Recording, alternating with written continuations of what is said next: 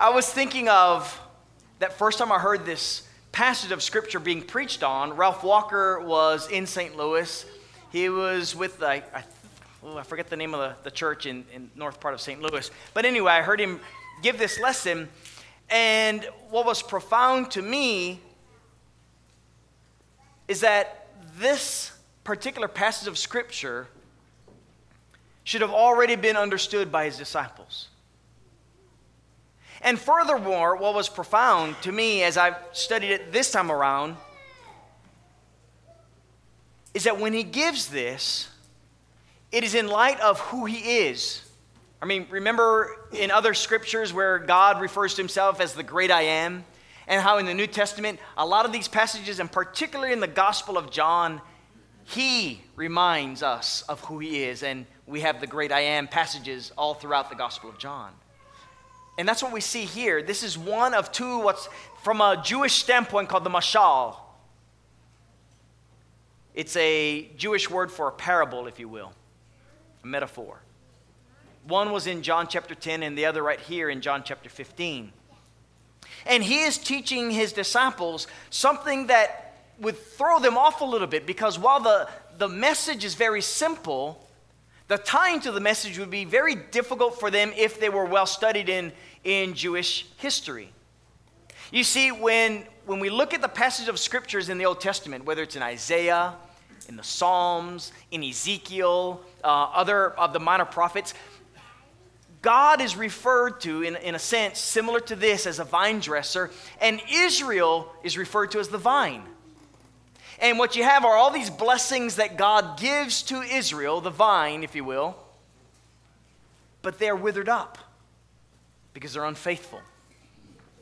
And so here comes Jesus, and he's right on the corner of giving his very last words to his disciples. And he's going to teach them a very simple lesson, but with this different background. You see, just as they already knew who he was mentally and were professing it to the household of Israel, I mean, John chapter 1, right? In the beginning was the Word, the Word was with God, the Word was God, and the Word became flesh and dwelt among men, verse 14. And, and we, we get this teaching that John is giving as his disciples would have gone on and told fellow Israelites who Jesus Christ is right? The Lamb of God that takes away the sins of the world, chapter 1, verse 29. But chapter 4 and verse 29, we see him as basically the Christ, the great I am, if you will. He shows them all throughout these three years that they have known him of how to abide with him and in him. And if you look at John chapter 4, I want you to go to that passage here and just read with me this text because this will lay the groundwork for what we're talking about in this quote unquote final lesson before he goes to the cross. So in John chapter 4, here's what Jesus says to them.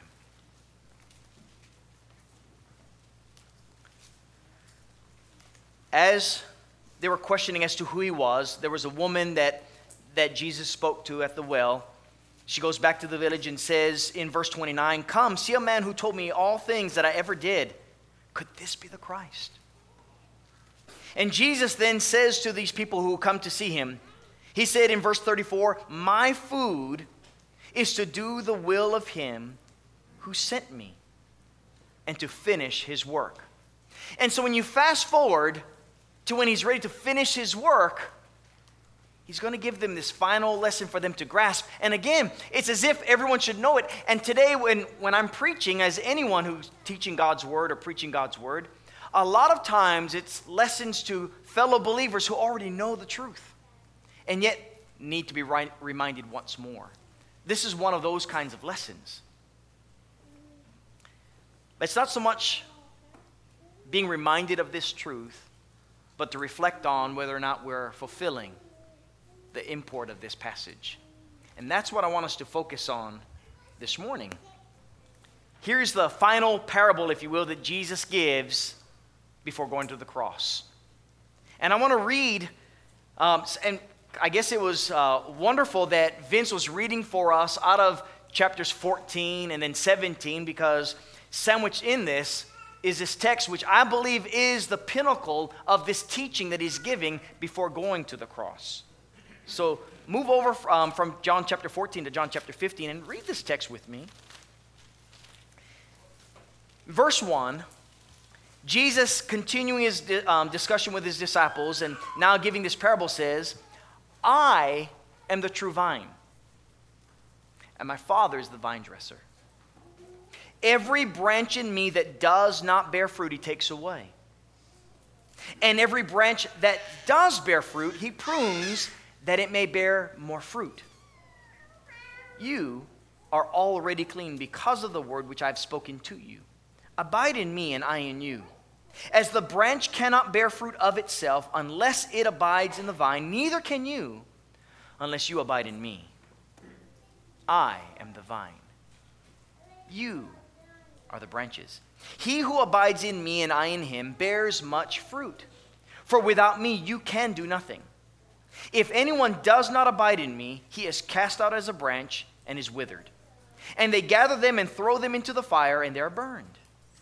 If you abide in me, and my words abide in you, you will ask, and whatever you de- I mean, you ask what you desire, and whatever it is shall be done for you. By this my Father is glorified that you bear much fruit, and so you will be my disciples. As the Father loved me, I also have loved you. Abide in my love. If you keep my commandments, you will abide in my love, just as I have kept my Father's commandments and abide in his love. These things I have spoken to you that my joy may remain in you, that your joy may be full. This is my commandment that you love one another as I have loved you. Greater love has no one than this, than to lay down one's life for his friends. You are my friends, if you do what is, whatever I command you. No longer do I call you servants, for is for a servant does not know what his master is doing, but I have called you friends. For all things that I have heard from my Father, I have made known to you. You didn't choose me, but I chose you and appointed you that you should go and bear fruit, and that your fruit should remain, that whatever you ask the Father in my name, he may give you. These things I command you, that you love one another. Think about this. Of all the things that Jesus could have been talking to his disciples about, these are basically his last words before he goes to the garden, prays, of course, having his disciples that are near to him to keep watch while he is praying. But this is basically the last of his teachings. And of all the things, what is it, is it that you're wanting to give to your disciples? something that they've been taught many times already and that they were reminded of continuously on this evening. In fact, just go back a little bit. Look, go back to chapter 13. Verse 31. So when he had gone out, Jesus said, Now the Son of Man is glorified, and God is glorified in him. If God is glorified in him, God will also glorify him in himself and glorify him immediately. Little children, I shall be with you a little while longer. You will seek me. As I said to the Jews, where I'm going, you cannot come. So now I say to you, a new commandment I give to you, that you love one another, as I have loved you, that you also love one another. And of course, there's a discussion in the other Gospels where Jesus is saying um, to Peter, Remember, after his resurrection, do you love me? Yes, I love you. He's teaching a very, very important lesson just before his crucifixion and right after his resurrection. Very, very important. He goes on and states it very similarly in chapter 14. Just as was uh, read for us by Vince earlier, chapter 14, verse 23 If anyone loves me, he will keep my word Verse 24 He who does not love me does not keep my words. And then verse 31 That the world may know that I love the Father, and as the Father gave me commandment, so I do. What he is saying is that the epitome of keeping the commandments of God is to love one another. And that's why we have passages like Matthew chapter 22, verse 37. Remember the discussion between the lawyer and Jesus? And he's asked, What is the great commandment?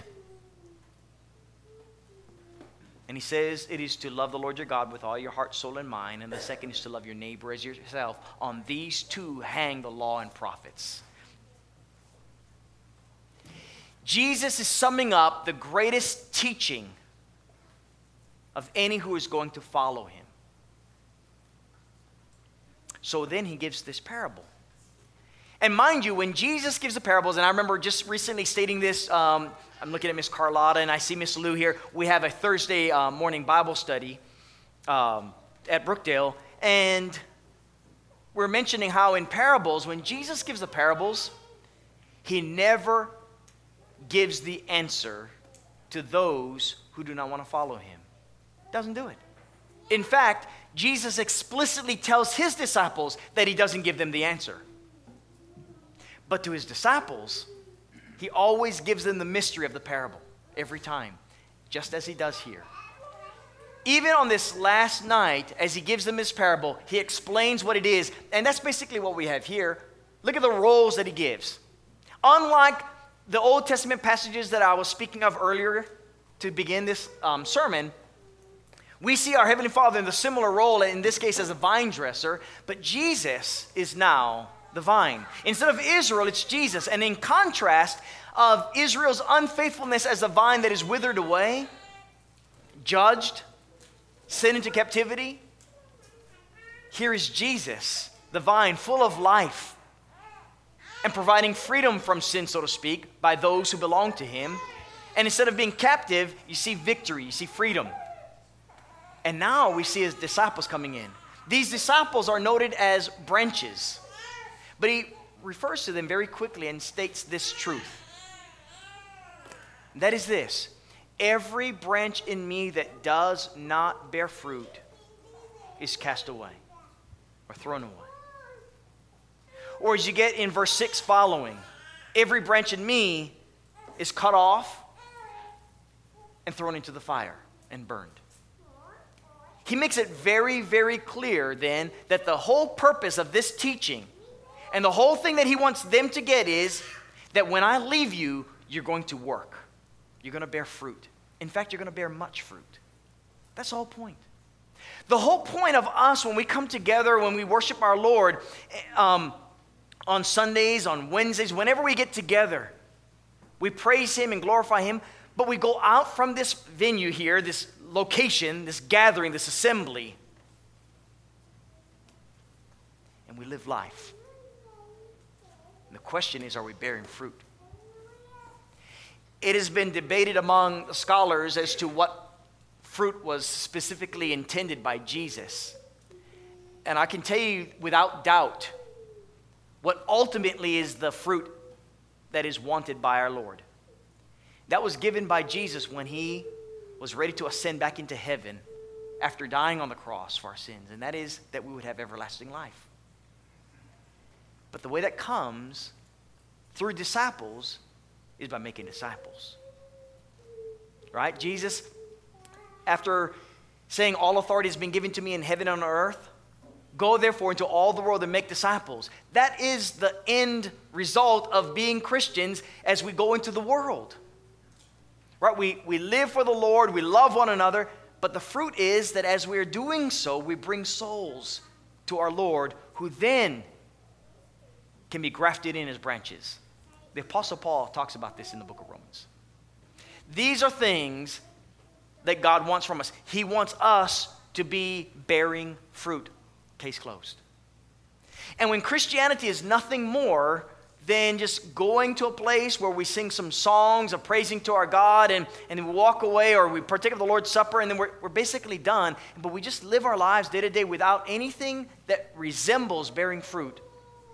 We miss the picture of Christianity. We miss the import of loving souls. And oftentimes we forget this very simple truth. We justify it away. We pass the buck or whatever the situation is. just as we looked in the last couple of weeks, you know, the harvest is white. We have a great opportunity to share the gospel with so many, just right in our own communities. But oftentimes we forget, again, this very simple truth. If we're going to bear fruit, Jesus gives us the answer in how, or how that's going to look, if you will, what that looks like. And what that means is by abiding in Him. And we'll see what that means real quick. I want you to look very closely at this parable from verses 4 through 7.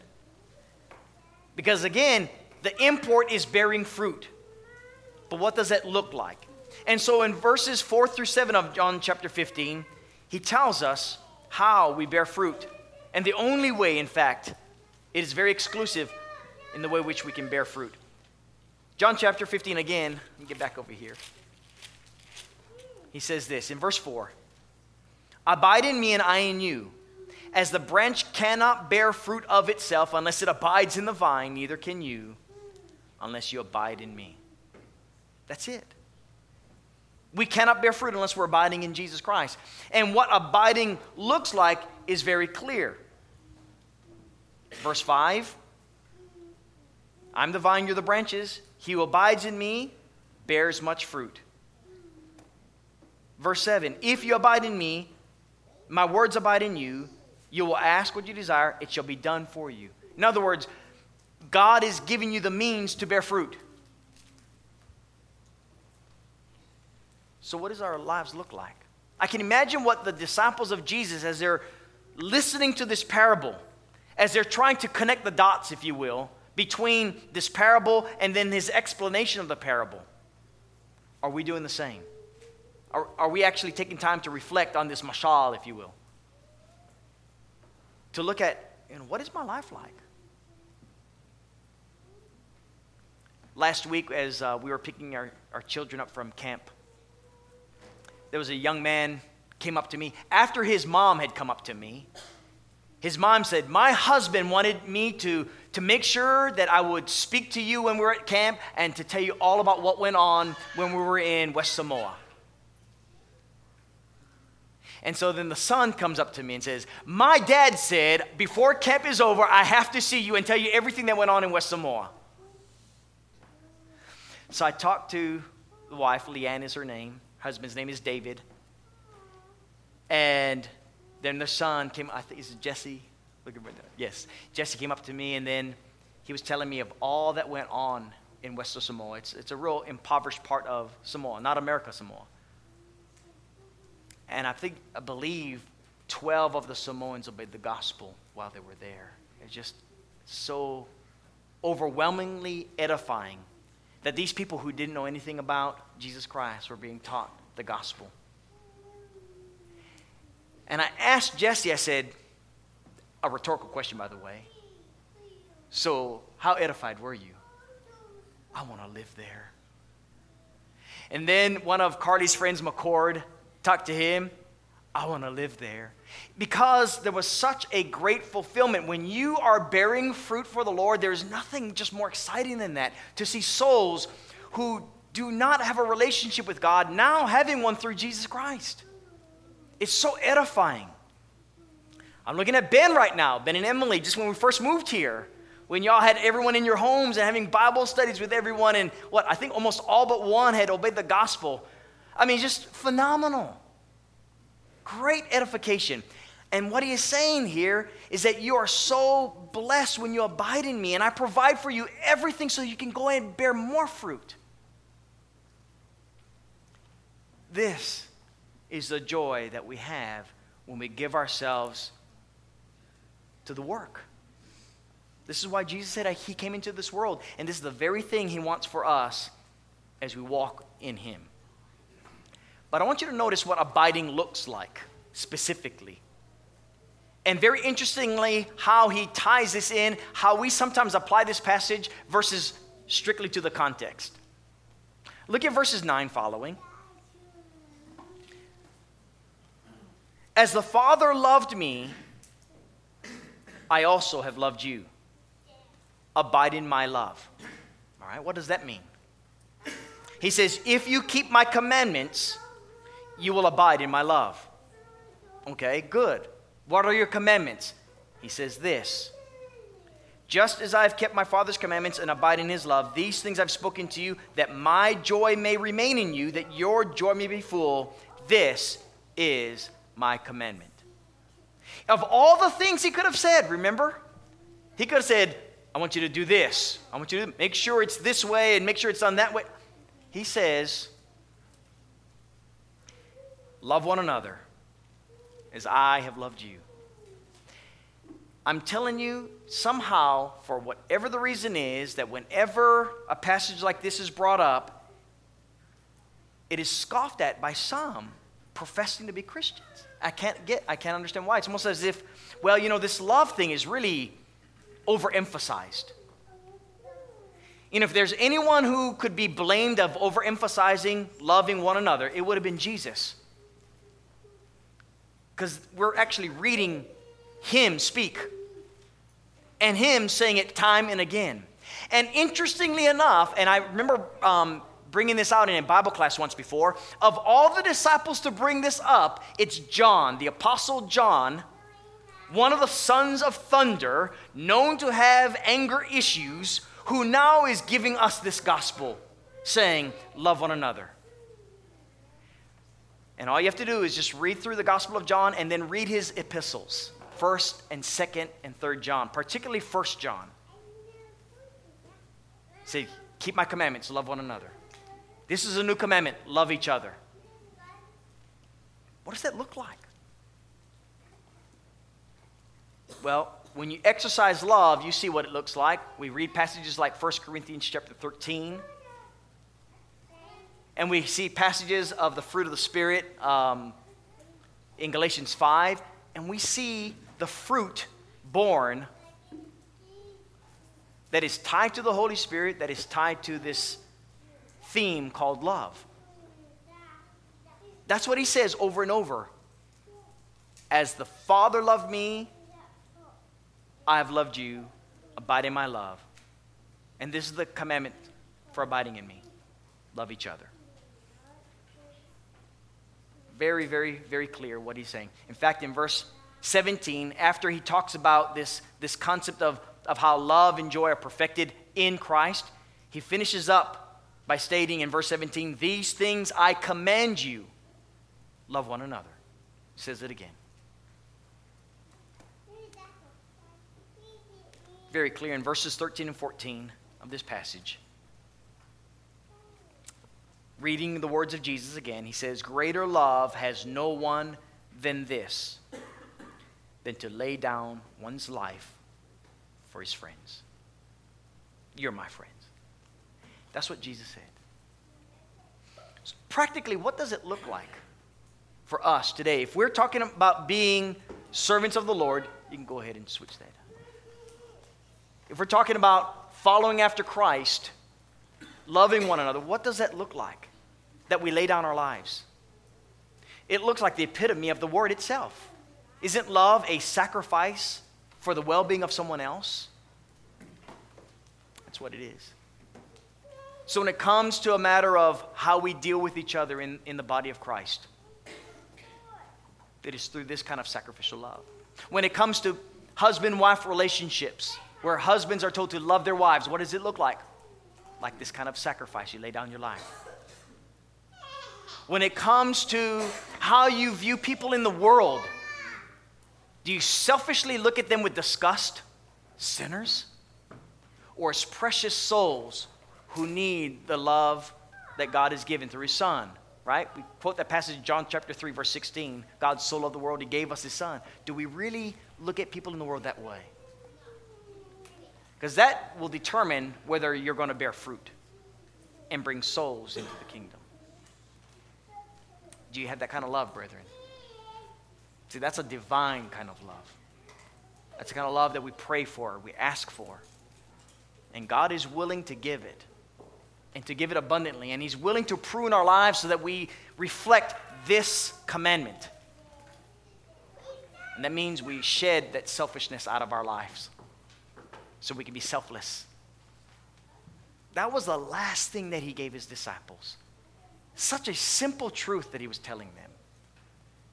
So easily forgotten in the 21st century in the name of Christianity.